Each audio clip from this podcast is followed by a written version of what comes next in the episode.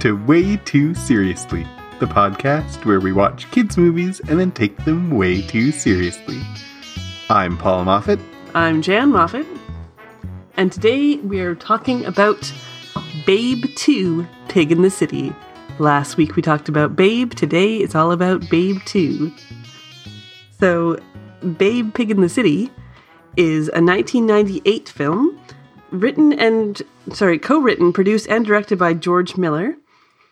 Uh, it has the actors from the first film uh, James Cromwell, Miriam Margolyes, Hugo Weaving, Danny Mann, Magda Szubanski, um, except most of them aren't really in it as much as they were. Yeah, there's a different voice actress for Babe, E.G. Daily. Interesting fact, just before we get into the plot, the actress from last time was uh, on Rugrats, and the actress from this time is also on Rugrats. I think, Last one was Chucky, this one is Tommy. yeah, So clearly they both have that ability to be Babe. the voice, ba- Babe's voice is a little d- noticeably different in this one, but still Yeah. in the same In Same ballhouse. register, yeah. Yeah, Um, so why don't you ballpark, wheelhouse. one of those? why don't you tell us a little bit about what this movie was about, Paul? I will do my best. Babe 2 is the story of Babe, the now championship winning sheep herding pig.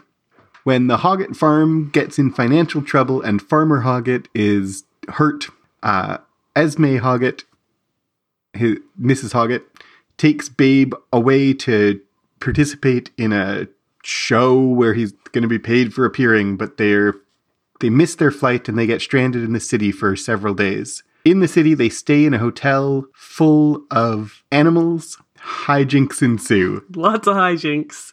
And then eventually they go back to the farm and bring all the animals with them. Yeah, basically that's what happens. Oh, and Esme goes to jail. you know Esme that. goes to jail and all that. I mean, most of the movie, plot wise, Esme brings Babe to the city and then disappears from the plot with Yeah. reason. She doesn't just disappear, but like she fades away from the plot. And most of the plot is Babe has some hijinks in the city with all the animals. Mhm. And then Esme returns and takes Babe back to the city. And when you talk to the country. back to the farm. When you talked uh, at the beginning about most of the actors are back, only Esme and Babe as characters go to the city. So And the duck. oh, oh, and the duck, Ferdinand the duck. You're right. So Esme, Ferdinand, and Babe go to the city, and the three of them are there from the last movie. Everyone else that we know from the last movie remains on the farm, and we see them for 45 seconds at the beginning of the movie and then never again. We see uh, James Cromwell again at the very end. So, and Esme, uh, Magda Szubanski. Szubanski's a- accent is different. Presumably, her actual accent is Scottish. She was doing an American accent in the last movie. Yep. And she does her real accent, presumably, in this movie, probably because she has more lines to do, I guess so. or maybe whatever. Her American accent was good. Like, Yeah. It's not like that's too. Anyway. Uh, so she has a different accent, and there's a different voice actor for Babe, so both of them sound different. hmm Um, yeah. Okay, so like, what was this movie? I don't like. It was a surreal. I don't know if it was a surreal masterpiece or a hot mess. Well, let's try to figure that out. Let's start by talking objectively about the quality of the movie.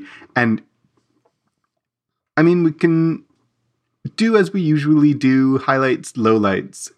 This is a difficult movie to talk about in those terms because there's a lot of things that it's hard to tell whether they are highlights or lowlights. So, but let's just start with things that are definitely in terms of craft, in terms of just making a thing things that they did well. And I'm going to start with one, which is the city that they are in is this surreal mishmash that has Eiffel Tower, the Statue of Liberty, the CN Tower, the Golden Gate Bridge, and the Hollywood sign, and probably a bunch of other landmarks Yeah. that I didn't recognize because, you know, we see the land, the, oh, the the Upper House from Sydney. the Sydney Opera House. So it's this It's weird. insane, surreal uh, mishmash of a city. And whatever else we say about this movie, to my starting point for discussing the quality of this movie is just like both in conception and in execution. That's really well done. Like, it looks really good. It's really imaginative, and it also sets a kind of tone for the movie that uh, a flag for you of what kind of movie you're about to be watching when they show the cityscape and it is this absolutely surreal city because this is an absolutely surreal movie. Yes. So I'm going to say that is definitely just well done effect. Yeah, And the- in conception. the practical effects are well done in terms of well let's just say it right out george miller who directed this the other movie he's he's famous for directing for is mad max fury road He directed all the Mad Max movies. all the mad max movies oh okay most recently, But this is the last movie he directed before he directed Fury Road. He did this, he took a break, a very long break and then he did Fury Road. wow okay so there are and because he did fury road i was kind of watching for some of the similarities and surprisingly enough there are some because Quite a few, really. quite a few really there are some practical effects with people swinging from wires and at one point esme is in this bizarre rubber suit swinging across a ballroom and then other people are swinging across too and it really reminded me of like the pole vaulters and people in fury road who do that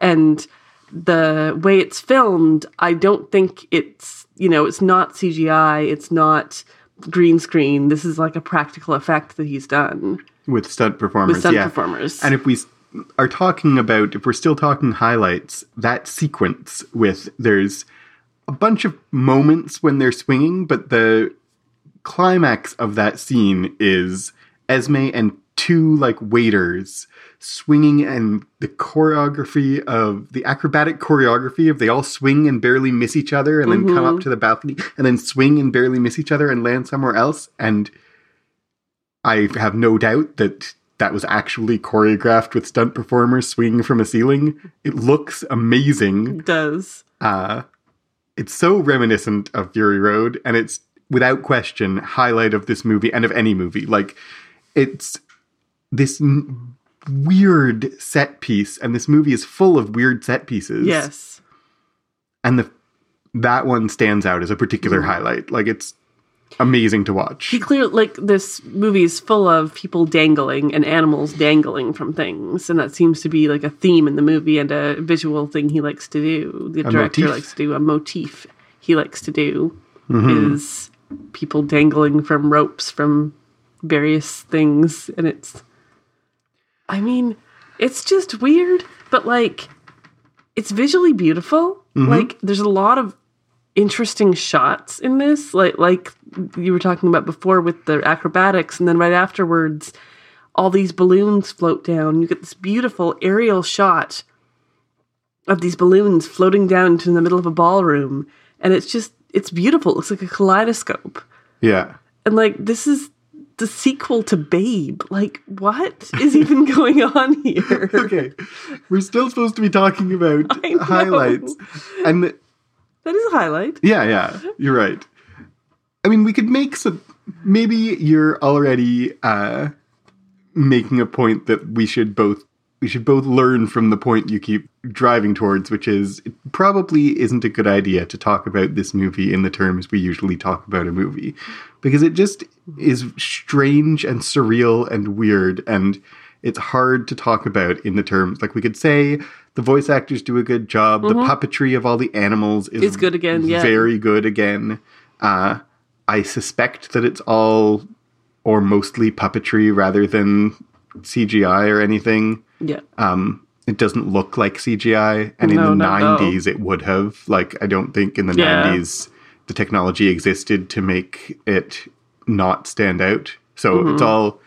I feel pretty comfortable saying it's all practical puppetry, and it looks really good. mm-hmm The design of all the characters and animals is all good. I think uh, if surreal, we'll talk about the chimpanzees in a second because I want to call it good, but I also want to call it like let's come back to the chimpanzees and their whole deal in terms of visual design as well as in terms of character. Yeah.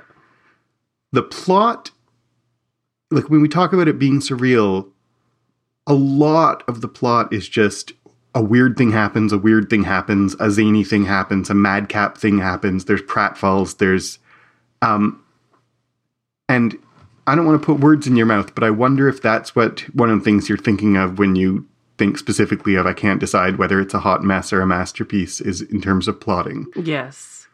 Lowlights for me were the story because I'm not sure there was much of one. There was a rough plot outline, but then I didn't connect with any of the characters in this at all. I definitely did not like it as much as the first movie because of that. And And if you want to was yeah there was a lot of there's yeah there was too a lot of characters is a low light for me too many characters and the the messy plot And if you want to talk about it from like a structural perspective of there's a protagonist who has has a conflict with some kind of antagonist and the this movie is an example of uh I feel comfortable again saying deliberately disregarding that structural the rules of structure. yeah no it has no structure I- it has a structure, but I taught, I was teaching um, yesterday, and I said in my class teaching 1984, we were talking about a character, and I said, like, the rules of structure, it's important to know, especially as a writer, uh, they're helpful tools, but as a reader, you should, as a critical reader, you should be aware that sometimes people throw them away on purpose or not on purpose, and they are like you know the rules, but you can break them. And breaking the rules does not mean something is badly done. I feel very comfortable because of the way this movie is done, making a claim that the rules are broken on purpose. yes absolutely It's not that George Miller doesn't know how to structure a three act story, mm-hmm. it's that he said, let's not do that. yep So they travel to the city, and while they're in the city, like, who's the protagonist? Who's the antagonist? What is Babe's goal? Is he trying to achieve something? He's trying to save the farm, is kind of the premise of the mm-hmm. movie, but so much of the movie, he does not working towards saving the farm in any way. yeah so did you like this movie Yes. I'm going to make a case for it as a surreal masterpiece instead of a hot mess.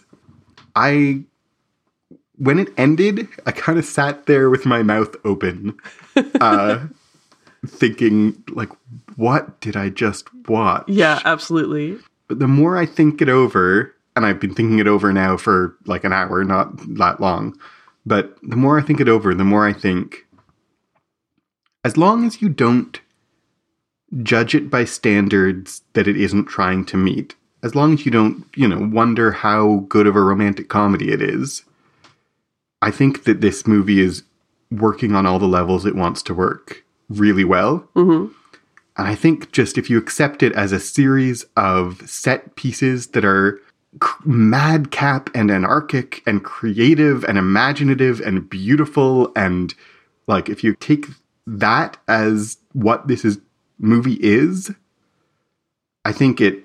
Uh, I enjoy it a lot. hmm And so the first babe is incredibly charming, has so much heart, but it one of the things that makes it more than just like a funny talking animal movie is it has this uh, surreal sophistication and literary sense. hmm And it mixes this it recognizes that a talking animal movie is surreal. And, Yeah. and most talking animal movies kind of pretend like that's a fantasy, but Babe recognizes that that's surreal. that These animals talk to each other. So the surreal is already in Babe, right?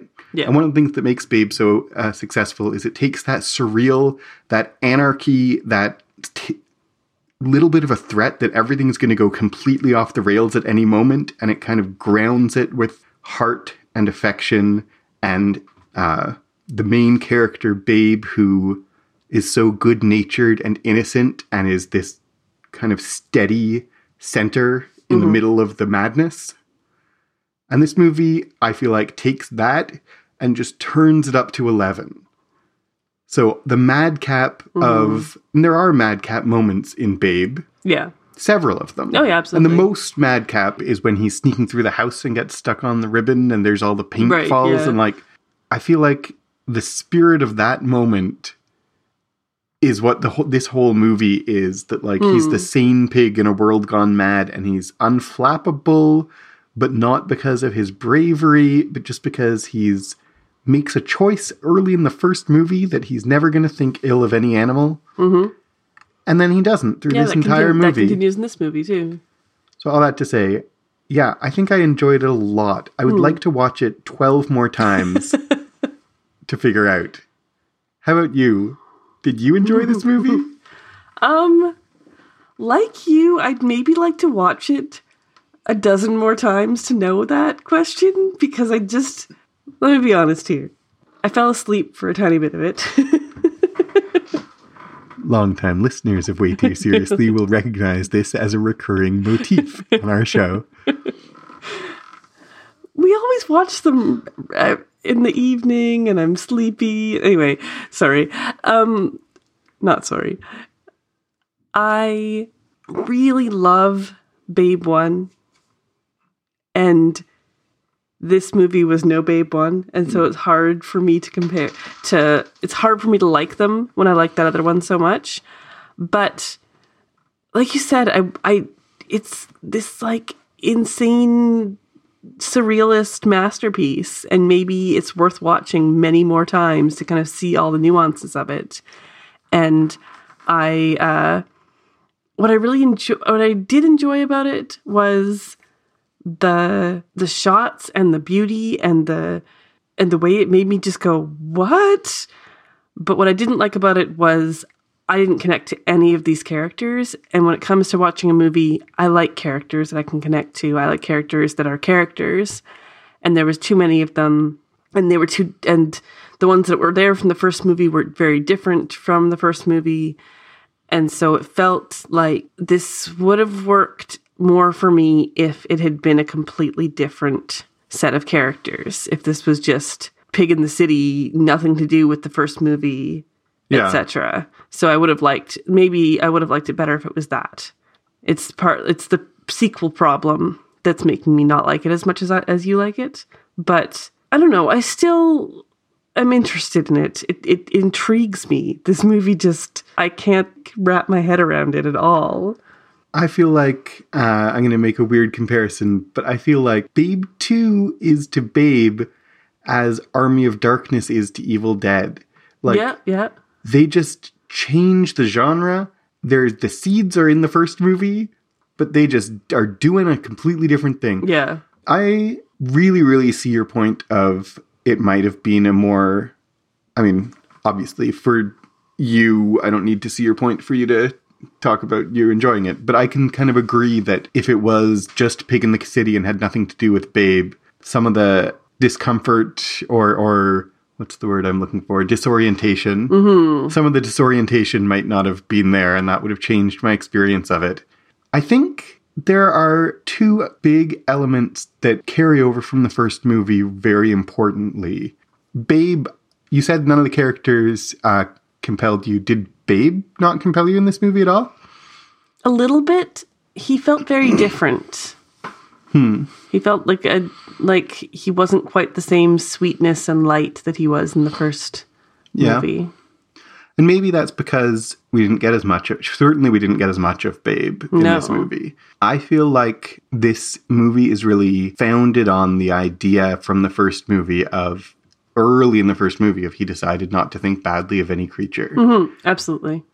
So if we had a brand new pig and it was Pig in the City, that the plot could run on in exactly the same way, but that core that brings the heart into this movie comes from the previous movie, I think. Yeah, you're right. That is right. And just in terms of why I enjoy this movie, I really recognize this core that's been brought over despite all the weird changes and all the disorientation and all the surrealism. Mm-hmm. I'm anchored in this core of like he has made a choice and a choice to think good of people. And that's what sees him through the whole chaos of the whole movie. Yeah, absolutely. I really like that quite a lot. Things I didn't enjoy in terms of my enjoyment, I think they were bad ideas, even objectively. Coming back to the song, I see why they did it, trying to reverse and recreate like the sweet moment of the song, but uh, or maybe to surrealize it. But like when he starts singing to the chimpanzee babies, and then all the whole house full of animals all join in singing la la la to the song, like that did not work for me No, not at all. because it's not the melody. I mean, the melody is a beautiful melody, but the melody is not why that moment was touching Yeah. um, without the lyric and without the whole emotional moment. But like, I think that moment in Babe 2 could have worked if they had kept the lyric even. Mm-hmm. If somehow they had all known the lyrics, like, I wouldn't have minded. Yeah, and they could have because it, they all it's surreal. Yeah, exactly. Because they're just as likely to know the lyrics as to know the tune, mm-hmm. right? They all just join in on the tune. However, so that didn't work for me and I didn't like it. I can see that it's kind of a statement of what this movie is. Like, they take this very simple, frankly, Farmer Hoggett singing to his pig and doing a big dance to his pig is also really surreal. Mm-hmm. So they take this simple, surreal moment from one movie and they reproduce it, reverse it, crank up the surreal, make it bizarre, uh, and on enormous scale in the next movie. And like that's what everything about this movie is. Often it works for me. That was a moment when it didn't, and maybe represents to me why this movie might not work for someone else. yeah. You know what I mean? Yeah, exactly. Exactly. So should we get into the way, too seriously part of our show? I think I already got into some of the seriousness that I wanted to talk about when I was talking a second ago about like the madness and anarchy of the city with this uh, optimistic and innocent core in it that make is what allows him to survive through the chaos. I think that's a thing to take seriously in terms of the theme of the sh- the movie. Mm-hmm. I think one of the things that this movie does is really examines this. He decided. I mean, I keep coming back to it. Maybe it wasn't deliberate, but it seems so deliberate to me. I think this is a movie arises from an attempt to really take seriously this. He decided not to think badly of any animals. So we have the chimpanzees that are awful, Yeah. and the a pit. It's not actually a pit bull, but they label it a pit bull in the movie. Yeah, it's a that bull was weird. terrier. It was a bull terrier. It's in the nineties. People didn't know what a pit bull was. I think that. Uh, that same bull terrier is in the Popeye movie, also called a pit bull. Really? Yeah. Weird. Anyway, uh, the bull terrier like is this mad dog, aggressive, chases him down the streets. Like so, two different kinds of horrible animals. Hor- hor- but Babe won't think badly of any of the- of them, and ends up redeeming all of them through his kind of naive spirit. I think that's the philosophical claim at the heart of the movie is that the the surrealness and the danger and the disorientation and the madness of the city of life of the I mean based on the end of the movie of the 20th century because the narration at the end of the movie says like they went back to the farm a little left of the 20th century. So they uh the city is like them coming away from farm life into the modern world and the modern world is surreal and incomprehensible and violent and selfish and the babe's choice to be kind and optimistic and not think bad of people sees him safely through all of that and trans- is transformative of everyone around him mm-hmm. Absolutely. He also possibly kills someone. when does he kill someone Okay, so Mickey Rooney is plays the clown, Right. Uncle Uncle Fugly. Which is like, it fugly I feel like it was Fugly. I maybe we'll have to look it up, but I really felt like they were saying Uncle Fugly the whole time, and I'm like, really, really, movie. i don't remember but it could be Um, Which side note, this is not a movie for children. I don't know. It's very weird. He is in this clown show with the uncle and sets it on fire, and the uncle has to go to the hospital.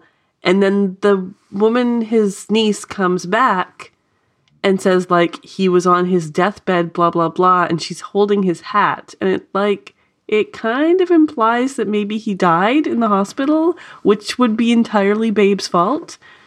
Okay. I'm going to Accidentally Babe's fault, Yeah. still Babe's fault.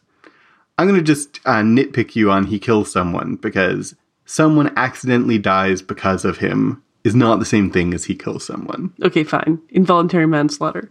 Pig slaughter. Wait, no. The pig doesn't get slaughtered. Like it's one of two moments, possibly three, definitely two moments in the movie where Babe inadvertently causes massive physical harm to a person. yeah, exactly. And the one is at the beginning of the movie. He Farmer Hoggett is trying to fix the well, and Babe accidentally falls in, and in a like Rube Goldberg series of events, Farmer Hoggett gets his like his hand broken and a concussion, and his you know Yeah, he's horribly injured. he's horribly injured for the rest of the movie. We, he isn't even in the rest of the movie, but it's a mm-hmm. catalyst for the movie. And then a very similar kind of one thing leads to another. Bop Rube Goldberg thing is what leads to the clown being horribly injured. Mm-hmm. So what is that? Yeah, exactly. What does that mean? I don't know what it means, but it is definitely a motif in this movie that humans get injured and get and the animals cause the chaos that injures the humans and maybe no because farmer hoggett didn't mistreat. I was going to say maybe it was his comeuppance for mistreating those monkeys and maybe he wasn't he didn't seem very like a very good person. No, he didn't. the uncle. No, seemed like a pretty horrible person. He did. oh he tried to capture babe right when he first met him. Yeah, he succeeded in capturing Yeah. Babe, and Babe is in his uh, performance. Because See, he's been kidnapped It is so complicated, and one of the things this movie does is everything is so complicated because Uncle Fugly, it's Fugly, It is really fugly. all right, Uncle Fugly doesn't seem like a great guy. He comes in like seems like drunk and uh, He's covered has- in ice cream that looks like cocaine. He's covered in ice cream that looks like cocaine, and he steals Babe, and Babe is in his circus performance, though he doesn't belong to him, and his monkey is wandering around the hotel stealing bags from people, and we have to, if we are gonna kind of step back from the surrealism and use any realism at all, we have to make Uncle Fugly responsible for the crimes his monkeys commit, mm-hmm. stealing luggage from people. But then he's a clown. Where is he a clown? In a children's hospital. oh, is that a children's hospital? Yes. Oh, jeez. So, like, that doesn't mean that necessarily that he's a good guy, No. particularly, but it's definitely a writing and directing choice of like, he's performing, he could be performing anywhere, Yeah. but he's performing in a children's hospital. I think that is a detail that is there exactly to complicate our moral judgment of him as a guy. The, and the animals, like he has them, he dresses them up stupid. The chimpanzees are all dressed like humans, and I can't decide whether that is meant to be like, haha, isn't it funny? Monkeys in clothes. Or whether it's like Uncle Fugly is kind of abusing these animals by get, like gluing a wig on the female one's he- head and like Yeah. it's weird, surreal, bizarre. I can't t- decide quite what to make of it.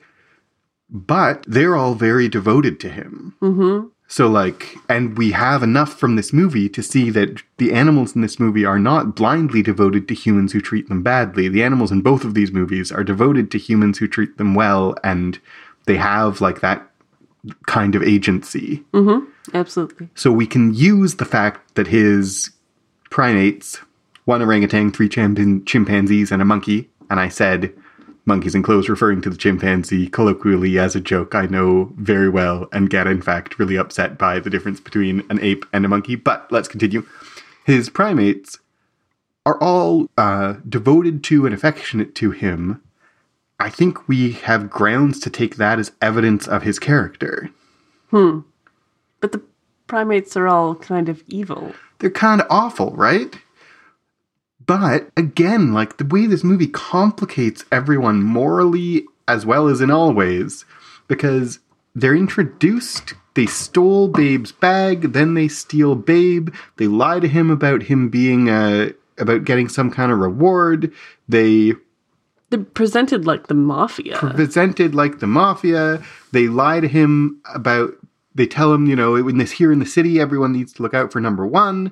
They lie to him, put him in danger of the vicious dog so they can steal food, and then they kind of they start to be working with him, and they start to hmm uh, they say thank you to him for under duress, but like then they have the baby chimpanzees and they're, I mean, I, a choice of words to describe chimpanzees, but they're humanized in that way. Why do they have the two babies? Because the two babies are vulnerable and make them vulnerable and make them uh, seem protective of their babies, their young, instead of making them seem predatory and aggressive. And the whole movie centers around like surrounding them with love and support as they're having these babies. And that there's this shift that happens in how they're mm. characterized. And I think that is the same kind of like who's good and who's bad and why. Well, people are really complicated. Yeah. And Babe refuses to think badly of anyone, even when they've tricked him and lied to him, like he's still treats them well, and that redeems them hmm. throughout the in the movie. I mean, we don't see unlike the I'm gonna just call him a pit bull because the movie does, even though it's a bull terrier. Uh, unlike the pit bull, who is directly redeemed by Babe's kindness, the chimpanzees are kind of symbolically redeemed by Babe's kindness. Like he doesn't do something specifically kind to them that they then feel in his debt for.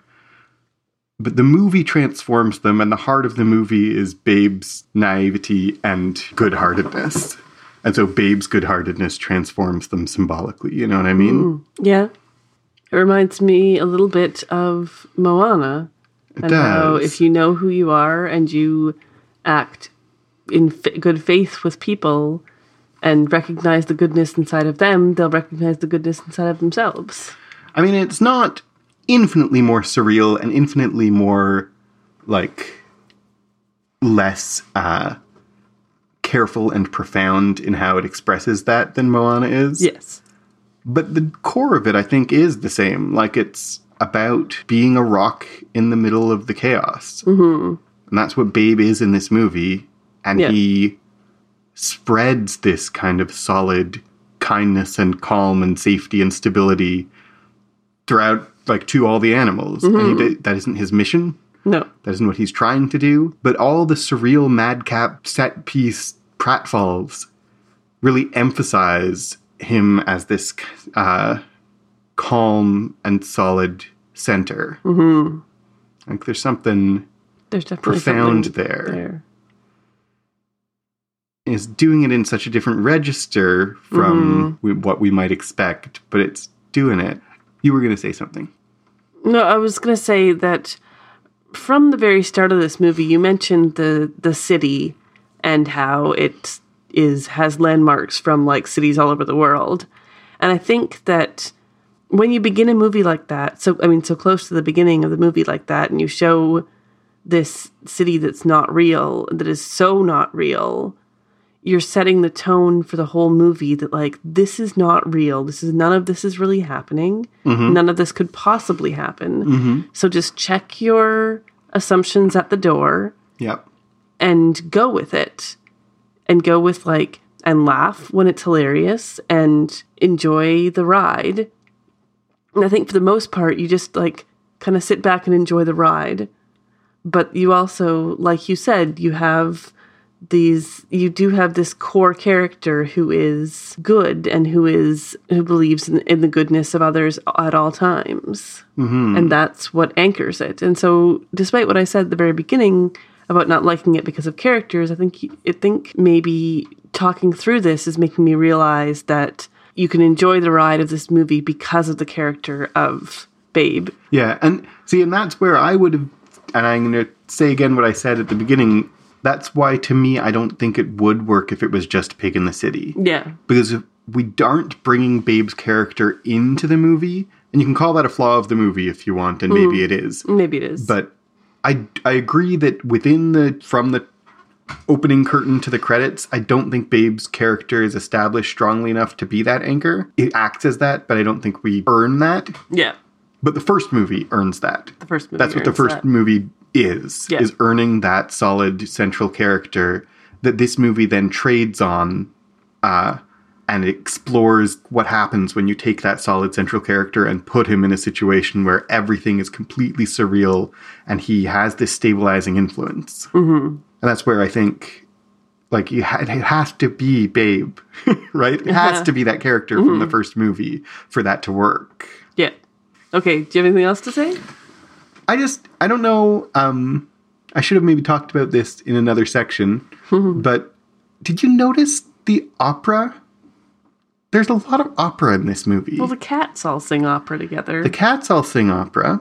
The house across the street that calls p- animal control, the they're like, "Honey, you're gonna miss the aria." Hmm.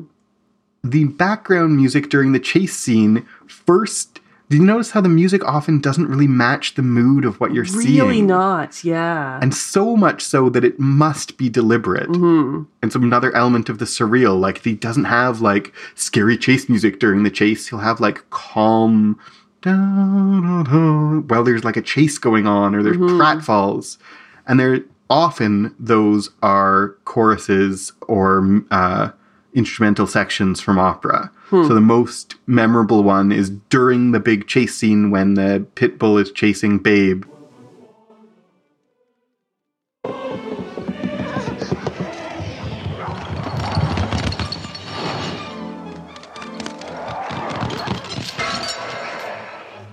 the music is the anvil chorus from La Traviata, and they're playing on anvils.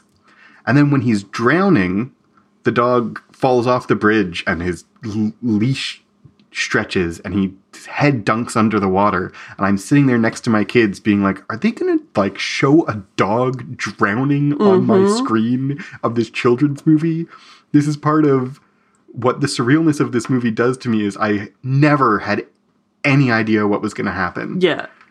Well, the one dog, the, the like the wheelchair dog, gets killed. Like it felt like got killed by a car, and then and then comes back to life, and you're like, okay, good, because I really thought that dog was dead. It's one of the things maybe that is behind the surrealness is you don't get as emotionally invested in a movie when you see the beats coming, mm-hmm. and this actually hits all the beats of the animals are all safe and it ends happily ever after. But I don't feel like that's guaranteed. no, definitely not. I feel like they could have just drowned a dog in front of me. Yeah. But anyway, so while he's drowning, the music playing is the humming chorus from Madame Butterfly, which is the like, hmm. you just, you just I hummed. just, I just hummed. Uh, so right next to each other, we have the anvil chorus and the humming chorus, two like very iconic choruses from two different operas, and like I don't know exactly what to make of that, but there's a lot of I remember in the first Babe, basically all the score was if I had words to put it made instrumentally. This movie has a lot of music and it's a lot of like recognizable opera things. Hmm. What's up with that? I do not know. I do not know. That maybe doesn't belong in the too seriously because I don't even have an interpretive. No, I mean, like, we just take a bit to talk about some of the weird things about this movie, and that's one of them. Yeah, There's like a few just like weird moments. Like they're escaping by running across a pipe, and it shows this wide shot of the street with the animals in the distance crossing the street. And in the foreground is this like woman in a beautiful wedding dress running away. And you're like, what does that have to do with anything? It has nothing to do with the movie at all. This woman woman has nothing to do with it. It's just another layer of this is not real. This is check your assumptions at the door. this is a weird, unreliable, bizarre world. Or when the mm-hmm. moment we talked about the moment when they're all swinging from the ceiling, there's this big tower of glasses that gets set up. yeah, it never gets broken. It never gets knocked over. But they also, he also doesn't like show it as the punchline of a gag. Hey, look, it's here. Like mm-hmm. the it's set up, and you expect that if it was Home Alone, mm-hmm. you would have set that thing up, and someone would have run into it, and it would have been crashing glasses. if it was every other movie. But there's this big setup, and there's all these pratfalls all around, and this big setup of a pile of wine glasses survives all the pratfalls mm-hmm. and and nothing comes of it. Nothing comes of it. And like it's again just you do not know what's going to happen in my movie. How dare you assume you know what's going to happen in my movie? exactly. Exactly. That's exactly it. And I've seen before, like I, I've seen before, the joke is the inversion of it, where someone would be like, "Wow, it sure is good that those glasses didn't get knocked down." Like that would be a mm-hmm. joke, also. Yeah. But he doesn't do that either. No, he doesn't draw attention to it. He just le- like he draws attention to it, and then it doesn't get knocked over, and then we get distracted by balloons falling. Where did those balloons fall from? They were in nets on the ceiling. Okay. Yeah. But like we get distracted by something else happens, and then we get distracted by something else happens, and Yep. it's like a dog chasing its tail in this movie about a bunch of dogs and Absolutely. other animals, and like let's list a few other surreal moments. Are there any other that you want to draw attention to? I want The Dot Ferdinand can't fly properly for some reason. I'm not really sure. So he rides in a pelican's beak. he's just lazy. He's just lazy. Yeah. Okay. But he also like his flying, like in terms of the puppetry or whatever of it, is very flappy for a duck. It's very flappy and it really draws attention to his puppetness. And Mm-hmm. it's especially because he does it in the midst of a flock of pelicans who are flying naturally as birds. So Yep. it's like, hey, in case you thought that we didn't know how to make birds that fly like birds, here's a bunch of birds flying like birds. And now notice how Ferdinand is not flying like a bird flies. Yeah. That's a weirdness. That's a Yeah. surreal moment for Yeah. sure. The orangutan throughout. Mm-hmm. I just like one of the elements of the surreal in general in film is drawing attention to something as if it's significant when it's not significant. Right. And we keep getting like the orangutan making these like shifty eyes, like yeah. like the shifty-eyed dog in, in the episode of The Simpsons. How do you know he's the villain? He's making shifty eyes. But the orangutan never does anything No, villainous, no. or really anything good. He basically never does anything. You feel like he's maybe not going to catch the baby. When the baby orangutan falls from the ceiling, Baby chimp. baby chimp falls from the ceiling, you feel like maybe the orangutan isn't going to catch it. But of course he does, and then it's all happy. And that's a moment when he has said, like, You drooling imbeciles. This is an omnivorous mammal of the order Ungulata, an inconsequential species with no other purpose than to be eaten by humans. This lowly, handless, deeply unattractive mudlover is a pig. And the pig says, hey, catch the baby. And then he does. And they say, thank you. And he says, thank the pig. So that's what that is. But it's so underplayed. Like all that Yeah. is very underplayed. Yeah. We, but very overplayed is like this orangutan looking shifty. Mm-hmm. That's surreal. That's weird. Yeah. Very weird how much attention we get till the orangutan is watching. The orangutan is making shifty eyes. Yep. The orangutan is like, I want him to talk like Christopher Walken. Yeah, absolutely. Absolutely.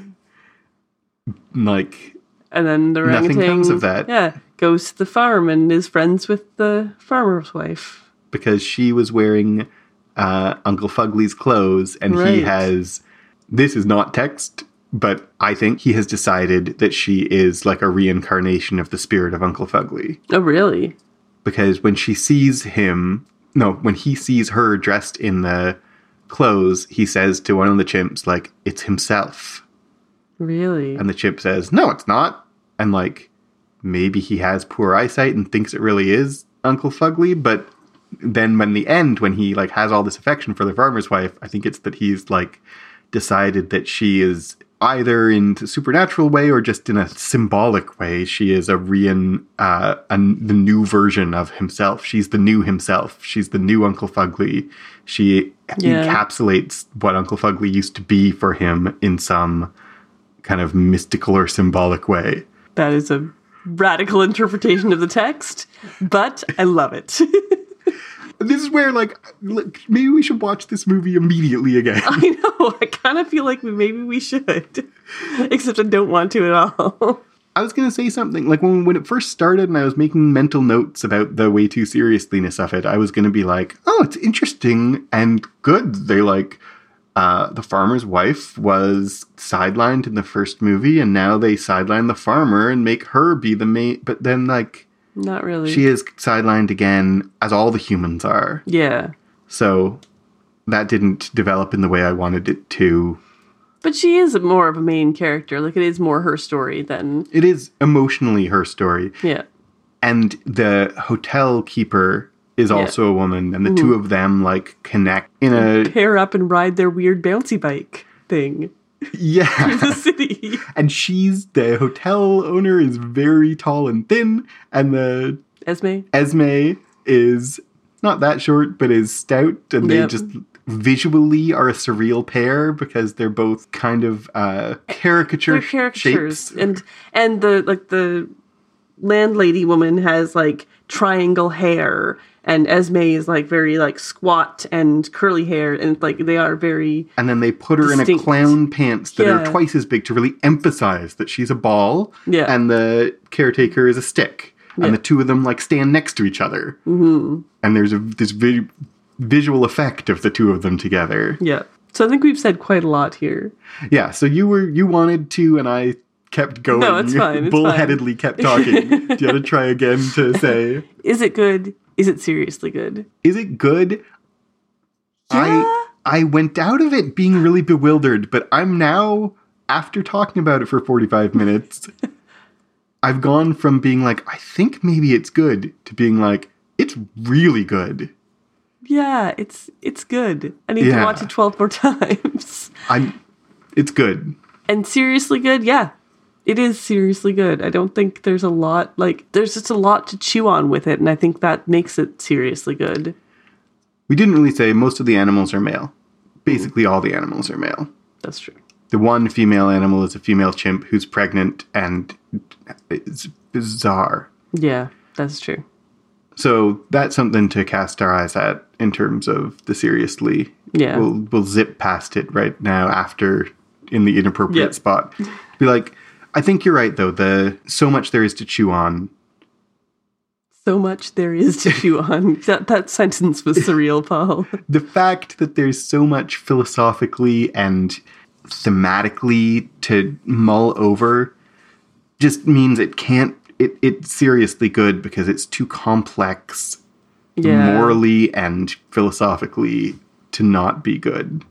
So, if you want to talk to us about this movie and like please tell us if this is your favorite movie or if you like want to chat about Babe Pig in the City, please do.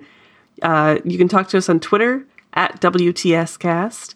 You can contact us on Facebook or on uh, Reddit. Those links are all in our show notes. You can email us way too seriouslycast at gmail.com. And if you really like us and want to kick us a surreal amount of money, patreon.com slash clockworkscast. So I've been Paul Moffat. I've been Jan Moffat. Have a surreal day. I just have no idea how to tie into this movie in the end because nothing in this movie makes any sense No and neither does sense. this ending. no sense whatsoever.